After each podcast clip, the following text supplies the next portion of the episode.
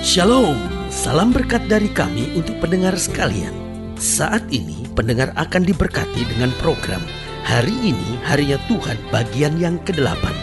Sebuah program rohani tentang doktrin Alkitab yang menolong kita untuk semakin tertanam dalam kebenaran firman dan bertumbuh dalam kemuliaan bersama hambanya Pendeta Gilbert Lumuendo, STH.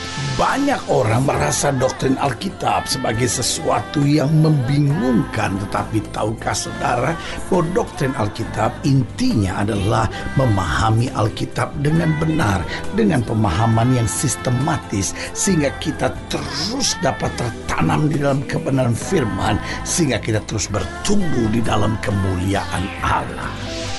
Buka hati saudara sekalian untuk menerima berkat-berkat firman-Nya hari ini. Masa-masa yang paling indah dalam iman Kristen kita sering kali justru di masa-masa di mana seorang baru bertobat, baru mengenal Yesus, baru masuk gereja, baru menerima Yesus sebagai Tuhan dan Juru Selamat. Orang menyebutnya sebagai masa cinta mula-mula. Nah kenapa?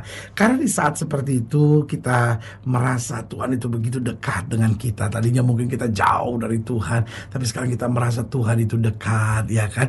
Tuhan itu dekat bukan karena dia baru saja mendekat kepada kita tapi selama ini kitanya yang menjauh dari Tuhan. Tuhannya sih tidak pernah meninggalkan kita. Tuhannya sih tidak pernah membiarkan kita. Tetapi kitanya yang sering kali menjauh. Kitanya yang sering kali meninggalkan Tuhan. Jadi waktu kita baru bertobat kita mulai merasa Tuhan itu begitu dekat dengan kita. Lalu di masa itu kita juga luar biasa merasakannya. Kenapa? Karena kita meninggalkan dosa. Lalu kita lihat banyak berubah. Aduh, saya tadinya perokok berat, sekarang saya berhenti merokok. Aduh, saya tadinya mungkin pemabuk, gitu kata saudara ya. Aduh, mungkin tadinya saya seorang penjina. Aduh, tadi mungkin saya berselingkuh, misalnya kata saudara ya kan. Aduh, tadinya saya sedang pergi ke dukun atau mungkin tadinya saya seorang yang sadis, yang jahat, yang garang gitu. Lalu kemudian setelah saya bertobat, Tuhan rubah segala semuanya dan dosa dosa udah saya tinggalkan. Mungkin sudah berkata tadinya saya penjudi pendeta. Lalu sekarang saya buang semuanya. Dan hidup saya lebih rasa enak gitu. Hidup saya lebih rasa tenang gitu. Daripada dikejar-kejar dosa dikejar-kejar rasa bersalah. Sekarang tuh kayaknya hidup saya lebih tentram. Saya tidur juga lebih nyenyak. Bersama keluarga juga lebih indah. Masa muda saya juga lebih dahsyat gitu ya kan? Kenapa? Karena waktu baru bertobat yang pertama kita merasa Tuhan dekat. Kita mulai tinggalkan dosa. Kita mulai banyak berubah dan kita senang melihat perubahan itu. Lalu yang ketiga di masa itu kita mengalami banyak mujizat karena orang yang baru bertobat, baru menerima Yesus sebagai Tuhan dan Juru Selamat, dia lihat betul mujizat demi mujizat terjadi. Apa yang tidak pernah dia pikirkan, tiba-tiba Tuhan kerjakan dalam hidupnya dan dia mulai merasa kasih Tuhan makin dalam dalam hidupnya. Lalu yang keempat, kenapa masa-masa baru bertobat adalah masa-masa yang paling indah? Karena di masa itu kita makin bersemangat untuk melayani Tuhan. Tadinya mungkin kita ke gereja aja nggak pernah gitu ya kan. Tiba-tiba sekarang kita mulai tertarik untuk bersaksi, tertarik untuk berbuat sesuatu buat Tuhan. Sampai ada banyak orang yang ngomongin kita, wah lihat tuh dia sekarang udah aneh tuh sekarang apa-apa Tuhan, apa-apa Tuhan. Kita juga masa bodoh. Kenapa? Karena kita betul-betul ngalamin cinta Tuhan, kasih Tuhan, kuasa Tuhan yang luar biasa dalam hati kita. Cuman pokoknya saya mau balas cinta Tuhan karena Tuhan terlalu luar biasa buat kita kita. Namun sering kali persoalannya setelah kita bertahun-tahun hidup dalam Kristus, kemudian tidak ada lagi kemajuan-kemajuan yang berarti.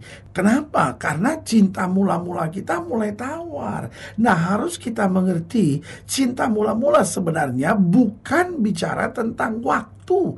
Karena cinta mula-mula itu justru bicara tentang hati kita. Bagaimana setiap hari harus menjadi cinta mula-mula kita dengan Tuhan. Di mana kita merasa Tuhan itu dekat, kita merasa bahwa kita harus terus berubah, kita percaya bahwa kita terus mengalami banyak mujizat dan kita percaya kita harus terus bersemangat melayani Tuhan karena Tuhan itu dahsyat dan luar biasa. Haleluya. Selamat datang dalam program kita hari ini harinya Tuhan, sebuah program rohani yang kembali mengingatkan kepada kita betapa penting pentingnya kita menjadikan firman Tuhan sebagai dasar keseharian hidup kita. Karena selama kita menjadikan firman Tuhan sebagai dasar keseharian hidup kita, langkah-langkah ke depan kita penuh dengan kepastian, kemenangan, berkat, mujizat, dan perkara-perkara besar. Haleluya. Dan dalam program ini kita sedang bicara tentang cinta mula-mula. Nah, saudara yang kasih dalam Tuhan, setiap orang harus memiliki cinta mula-mula bersama dengan Tuhan. Tapi seperti sudah saya katakan tadi bahwa cinta mula-mula janganlah hanya berhubungan dengan waktu, tapi cinta mula-mula harus senantiasa berhubungan dengan hati. Bahwa hati kita selalu hangat buat Tuhan, hati kita selalu percaya bahwa Tuhan itu dekat dengan kita. Tuhan itu selalu mengerjakan yang terbaik buat kita. Haleluya. Nah, saudara yang kasih dalam Tuhan, dalam pembahasan kita tentang cinta mula-mula, kita mau sama-sama belajar dari Yeremia pasal 2. Yeremia pasal 2 ayat yang pertama sampai ayat yang ke-8 demikian firman Tuhan. Yeremia pasal 2 ayat yang pertama sampai ke-8 demikian firman Tuhan. Di bawah judul perikop, Israel murtad kepada Tuhan. Firman Tuhan datang kepadaku bunyinya, Pergilah memberitahukan kepada penduduk Yerusalem dengan mengatakan begini firman Tuhan. Aku teringat kepada kasihmu pada masa mudamu. Ah ini dia cinta mula-mula itu kan. Aku teringat pada kasihmu pada masa mudamu. Kepada cintamu pada waktu engkau menjadi pengantin. Nah ini bicara kasih mula-mula itu kan. Bagaimana kau mengikuti aku di padang gurun saudara-saudara. Orang kalau punya cinta mula-mula di tengah masa yang sukar sekalipun tetap mencintai Tuhan. Di negeri yang tiada tetaburannya. Artinya negeri yang kering, negeri yang kamu tabur apa pun tidak akan berbuah. Ayat yang ketiga, ketika itu Israel kudus bagi Tuhan sebagai buah bungaran dari hasil tanahnya. Semua orang yang memakannya menjadi bersalah, malah petaka menimpa mereka demikian firman Tuhan. Dengarlah firman Tuhan, hai kaum keturunan Yakub, hai segala kaum keluarga keturunan Israel. Beginilah firman Tuhan, Apakah kecurangan yang didapati nenek moyangmu padaku? Sehingga mereka menjauh daripadaku mengikuti dewa kesia-siaan sampai mereka menjadi sia-sia. Dan mereka tidak lagi bertanya di manakah Tuhan yang menuntun kita keluar dari tanah Mesir yang memimpin kita di padang gurun di tanah yang tandus dan yang lekak-lekuk di tanah yang sangat kering dan gelap di tanah yang tidak dilintasi orang dan yang tidak didiami manusia aku telah membawa kamu ke tanah yang subur untuk menikmati buah buahnya dan segala yang baik daripadanya. Tetapi segera setelah kamu masuk, kamu menajiskan tanahku, tanah milikku telah kamu buat menjadi kekejian. Para imam tidak lagi bertanya di manakah Tuhan. Orang-orang yang melaksanakan hukum tidak mengenal aku lagi. Dan para gembala mendurhaka terhadap aku. Para nabi bernubuat demi Baal. Mereka mengikuti apa yang tidak berguna. Nah saudaraku yang kekasih dalam Tuhan. Ingat cinta mula-mula itu penting. Tuhan mengingatkan bagaimana kamu tadinya begitu setia. Kamu tadinya begitu kudus. Tapi justru setelah kamu diberkati. Setelah kamu lihat pertolonganku. Setelah kamu lihat hal yang dahsyat daripadaku. Justru kamu meninggalkan aku sampai Tuhan menantang mereka dan berkata, apakah kecurangan yang dapati nenek moyangmu padaku sehingga mereka menjauh daripadaku. Saudaraku yang kasih dalam Tuhan, cinta mula-mula bukan bicara tentang waktu, tapi justru Tuhan tekankan tentang hati. Hati yang apa yang Tuhan mau? Yang pertama, hati yang selalu teringat akan kasih dan pengorbanan Tuhan. Cinta kita akan terus berkobar kepada Tuhan. Jika apa? Jika kita teringat kasih dan pengorbanan Tuhan. Iya ya, Yesus sudah mati buat saya. Yesus sudah curahkan nyawanya buat saya. Masa sih hanya karena tantangan hidup? Masa sih hanya karena tawaran-tawaran duniawi? Akhirnya iman saya mulai goyah lagi. Saudaraku yang kasih dalam Tuhan, engkau tidak akan ditinggalkan oleh Tuhan. Engkau tidak akan dibiarkan oleh Tuhan. Engkau tidak akan dipermalukan oleh Tuhan. Tuhan memiliki kasih yang sempurna buat hidup kita. Dia sudah berkorban curahkan darah sampai tetes yang penghabisan. Biarlah setiap kita berkata, Tuhan, saya harus hidup benar benar, saya harus hidup setia, saya harus selalu menyenangkan hati Tuhan karena Tuhan itu mengasihi saya dan Tuhan telah berkorban buat saya.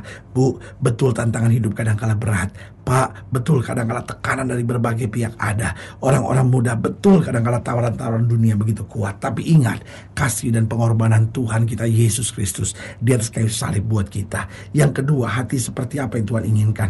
Hati yang selalu berkobar-kobar untuk melayani. Artinya, setelah kita sadar, iya ya, Tuhan telah mengasihi kita. Iya ya, Tuhan telah berkorban buat kita. Lalu kita mulai pikir, Tuhan, dengan apakah akan ku balas kepada Tuhan segala kebaikannya. Tidak mungkin aku bisa membalas kasih Tuhan Tuhan. Kecuali hari demi hari, aku serahkan hidupku hanya untuk melayani Tuhan. Bukan berarti kita semua harus jadi pendeta, tapi setiap kita harus jadi pelita, harus menjadi terang, harus menjadi saksi Tuhan di mana pun kita ada. Kita kabarkan kasih dan kemurahan Tuhan. Haleluya. Dan yang ketiga, hati seperti apa yang Tuhan kendaki? Hati yang selalu beriman terhadap janji-janji Tuhan. Artinya apa? Kita yakin betul bahwa langit dan bumi akan lenyap, tapi firman Allah tinggal tetap. Jangan khawatir, di tengah masalah bagaimanapun pegang tetap janji Tuhan. Karena orang yang berjalan dalam janji Tuhan tidak akan goyah. Orang yang cuma melihat keadaan bisa terpengaruh, bisa goyah. Tapi kalau kita pegang janji Tuhan, kita berkata saya tahu janji Tuhan tidak akan lalu sebelum segalanya tergenapi. Haleluya. Dan yang keempat hati seperti apa yang Tuhan kendaki? Hati yang selalu rindu untuk menyenangkan hati Tuhan. Artinya dia berkata begini Tuhan, Tuhan kan sudah begitu baik bagi aku. Aku harus menyenangkan hati Tuhan. Bagaimana Tuhan dapat disenangkan? Yang pertama, Tuhan bisa disenangkan jika kita hidup dalam kesucian. Yang kedua, Tuhan disenangkan jika kita terus bergaul dengan firman. Dan yang ketiga, Tuhan akan disenangkan jika hidup kita menjadi berkat bagi sesama. Karena saudaraku yang kasih dalam Tuhan, Tuhan mau hidup kita bersih.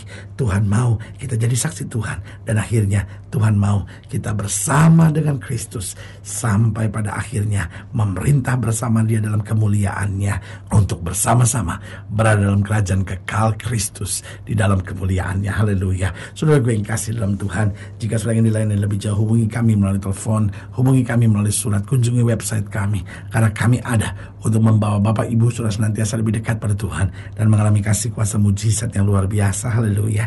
Secara khusus melalui program ini juga saya mau berdoa buat setiap saya sakit, setiap saya berbeban berat. Karena saya percaya bahwa bagi Allah tidak ada perkara yang mustahil. Dan sudah-sudah ingin didoakan secara khusus, sudah boleh taruh tangan kanan, sudah di dada. Dan kita akan berdoa. Mari kita berdoa. Bapak dalam nama Yesus hamba doa buat yang sakit, hamba doa buat yang berbeban berat, hamba doa untuk setiap mereka yang sedang menghadapi masa-masa yang sukar. Karena hamba percaya bahwa bagi Allah tidak ada perkara yang mustahil. Bapak hamba berdoa di dalam nama Yesus Tuhan jamah, khususnya bagi mereka yang taruh tangan kanannya di dada. Mungkin hari-hari ini cinta mereka terhadap Tuhan mulai dingin, mulai tawar. Hamba berdoa di dalam nama Yesus Tuhan jamah, sehingga cinta yang hangat, cinta mula-mula boleh kembali ada di hati setiap kami untuk kami menyenangkan hati Tuhan, sehingga kami tetap teringat akan kasih dan pengorbanan Kristus kami tetap berkobar-kobar untuk melayani. Kami tetap beriman terhadap janji-janji Tuhan. Dan akhirnya kami terus rindu untuk menyenangkan hati Tuhan dalam segala keadaan. Di dalam nama Yesus kami berdoa. Haleluya. Amin. Saudara yang kekasih dalam Tuhan, kita sudah berdoa. Ingat, tidak pernah Allah lalai menepati janjinya. Inilah saatnya buat kita tetap beriman, tetap bersemangat, tetap cinta Tuhan lebih dari segala sesuatunya. Jangan menyerah, karena kita tahu Yesus selalu menyediakan yang terbaik buat kita. Doa saya menyertai saudara. Sampai berjumpa pada program berikut dan jangan lupa, jadikan hari ini harinya Tuhan. Haleluya.